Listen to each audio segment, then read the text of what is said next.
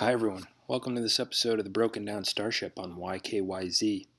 An episode or two ago, I talked about how the rise of streaming services are making it so you've got to have three or four subscriptions to watch the shows you want to watch.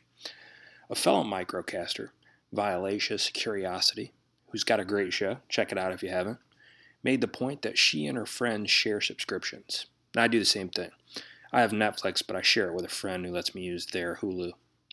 I'm going to put on my Nostradamus hat here for a second and make a prediction. As more and more individual streaming services rise up, the ability to share will be severely limited, if not outright done away with.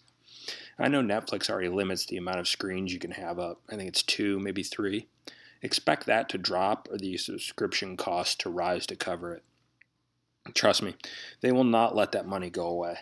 I'm sure some executive has already written a report that shows how much money these sites lose due to account sharing, so enjoy it while it lasts. Not to mention that you really can only share those accounts with family and close friends. I mean, if they know your password, they could feasibly access your credit card info.